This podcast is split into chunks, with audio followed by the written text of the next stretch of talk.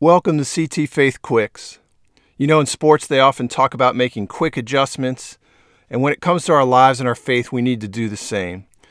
CT Faith Quicks are short podcast episodes that help us get quickly back on track, refocused on God, and activate our faith in our everyday lives.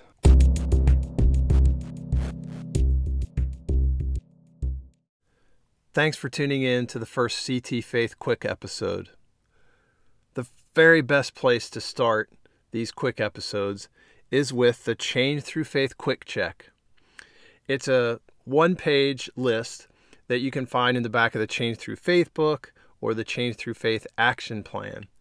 And the whole idea of this checklist is to quickly get back on track, to do a quick analysis of how are we doing in our faith journey? How are we doing in activating our faith in the four steps uh, specifically of the change through faith process?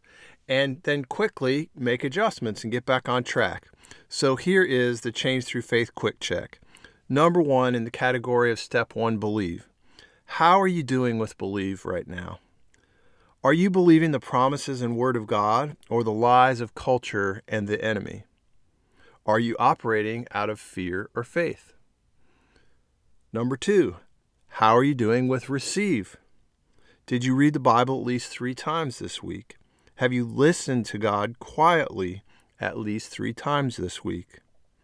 Are you reading the Bible passively or are you actively receiving God's love, forgiveness, ideas, and plans as you're reading?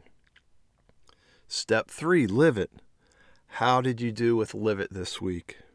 If people followed you with a camera or their iPhone video or Android video or some kind of camera, would they see evidence in your life of time spent with God?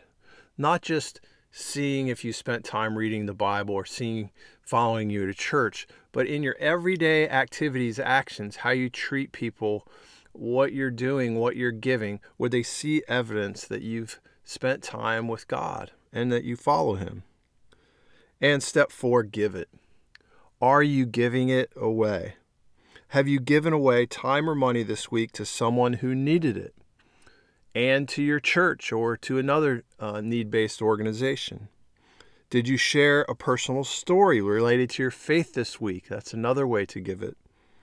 And did you show unconditional love this week? That's something we can give away even when we feel like the person doesn't quote unquote deserve it, which, by the way, is all of us from time to time. But God shows us his unconditional love.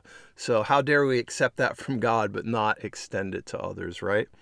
So, that's the Change Through Faith quick check on how we're doing at any given moment in any given week with believe, receive, live it, and give it. God bless you. Have a great day.